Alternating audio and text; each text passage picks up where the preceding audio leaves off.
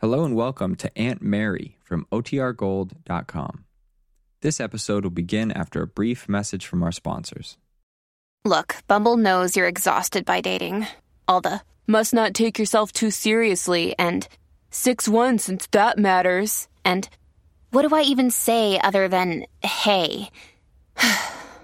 well, that's why they're introducing an all new Bumble with exciting features to make compatibility easier, starting the chat better, and dating safer. They've changed, so you don't have to. Download the new Bumble now. Wyndham Hotels and Resorts makes travel possible for all. Whether it's the long haulers looking for a great cup of coffee, a roomier rest for the on a whim road trippers, or a place to make summer memories with the whole family.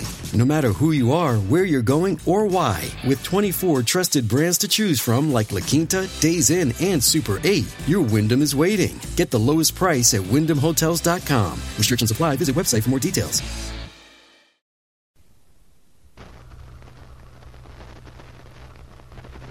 Now for our story. David Bowman had many reasons for distrusting his brother-in-law, Ben Calvert.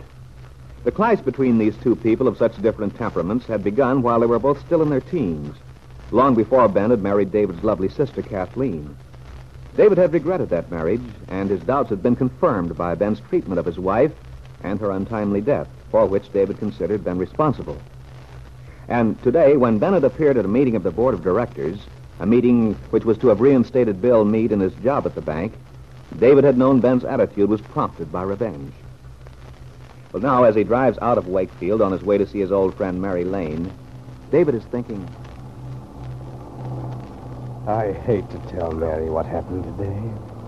She's been so courageous, so hopeful all the way through. Now, because of Ben and his hatred for Bill, all her efforts have been wasted. All because of Ben. Even after knowing him all these years, I still don't understand him. His selfishness, cruelty, filled with bitterness and hatred. Ben has an evil genius for causing trouble. Yes, I dread telling Mary.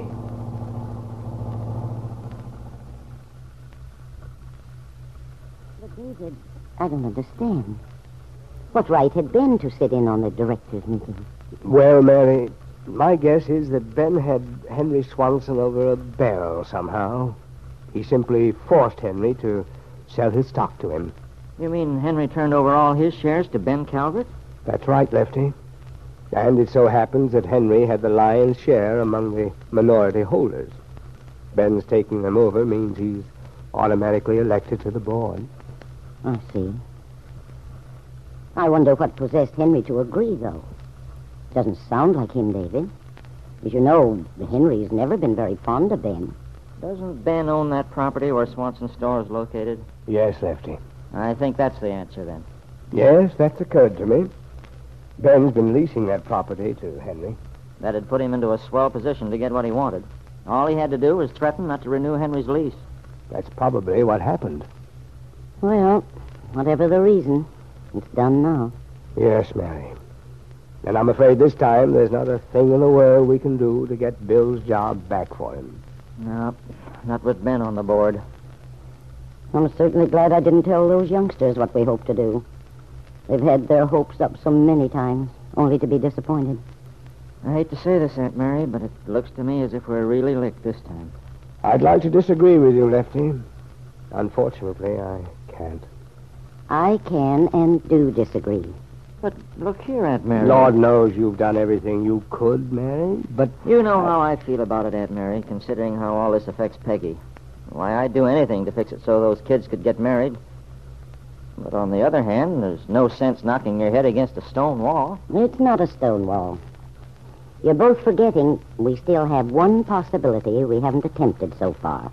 Huh? what's that? This idea of Bill's to find Mario and get him to come back here to Wakefield. Oh, Mary.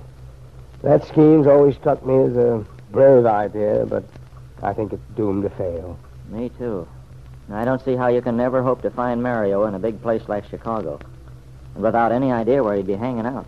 Perhaps I'm being a defeatist, Mary, but it sounds hopeless to me. Yep, me too. Don't forget the police tried to locate him right after Carla was hurt. And if they couldn't succeed, how do you expect to? Well, they didn't really make a thorough search, Lefty. When they realized Carla was going to recover, and when she refused to testify against Mario, they had no reason for trying to find him. Yeah, but even so. I'm not overconfident that Bill and I'll succeed. But I don't intend to give up until every single possibility has been tried. It isn't simply a question of clearing Bill's name. Isn't even the fact that unless we can find Mario, those two youngsters won't be able to marry. No. There's more to it. What's in your mind, Mary? It's a question of defending human dignity, David. I think Bill Meade has been the victim of a deliberate plot. It's become more and more clear to me during these last weeks. It wasn't accidental those rumors started out of nowhere. That gossip about Bill and Carla. No, I'm convinced there was a definite plan behind it. A plan? Well, I don't know. It looks to me as if it was just one of those deals where one person says something just to hear himself talk, and another guy repeats it and adds a few touches of his own. Pretty soon you have a first class scandal, and nobody knows where it came from. Yes. That's the way those things work, but everyone accepts it as absolute truth. Not always, though. Sometimes there's a deliberate attempt to distort, to condemn an innocent man. There was that uh, long drawn out affair in France years ago. You remember? A French soldier who was accused of being a traitor.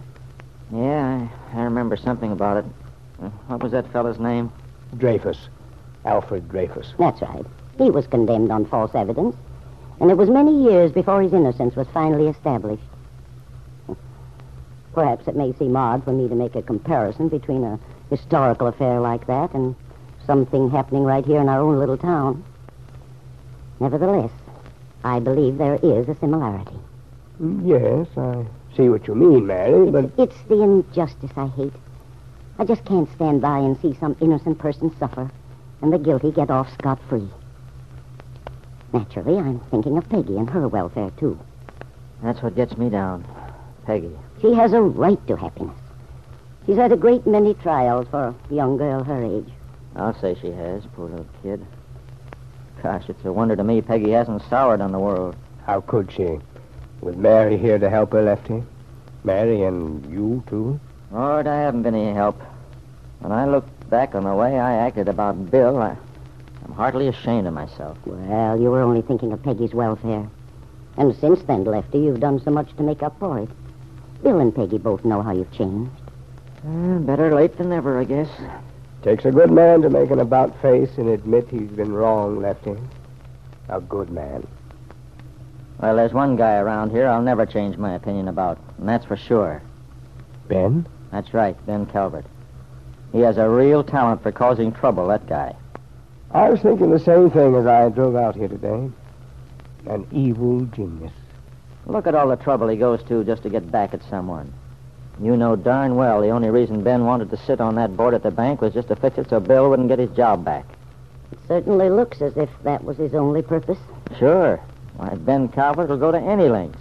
Positively knock himself out just to get even. Poor Ben. And all his scheming doesn't make him any the happier. Well, it makes a lot of other people plenty unhappy. And that must give him considerable pleasure. I wonder if it really does, in the final analysis. Uh, he's the kind of a guy who thrives on other people's misfortunes. I'll bet nothing ever made Ben happier than the way the gossip about Bill and Carla Descari caught on in Wakefield. I can just see him licking his chops. That story was absolutely made to order for Ben. Made to order. Hmm. Lefty, do you remember when that gossip first began? We all commented on how peculiar it was a story like that could get started when it hadn't a bit of truth in it. Almost as if someone had started it on purpose. Yeah, yeah, I remember. Randy thought it looked awful fishy, too. I guess you must have felt the same way, didn't you, David? I mean, even right at the beginning? Of course. Knowing Bill as I do. There's been a thought half formed in the back of my mind for some time. But today, just now, it became crystal clear. Lefty's mentioning the trouble Ben goes to in order to cause trouble. His hatred of Bill. Mary, you think Ben started this gossip? Well, it's the only logical explanation when you get right down to it. Ben's the only person in Wakefield who'd have a motive for starting those false rumors. And who'd have anything to gain by them. Yes, Aunt Mary, the man responsible is Ben Calvert. Knowing the power of jealousy, knowing how easily it may be aroused by twisting circumstances and by lies, Ben Calvert deliberately decided to work on Mario Descari's easily aroused emotions. He drove the young Italian into a frenzy, which resulted in the recent tragedy, for which Bill Meade is blamed. But there is only one person who could confirm your supposition, Aunt Mary. That person is Mario himself. Though he doesn't know it, Mario possesses certain facts which could prove your guess is correct.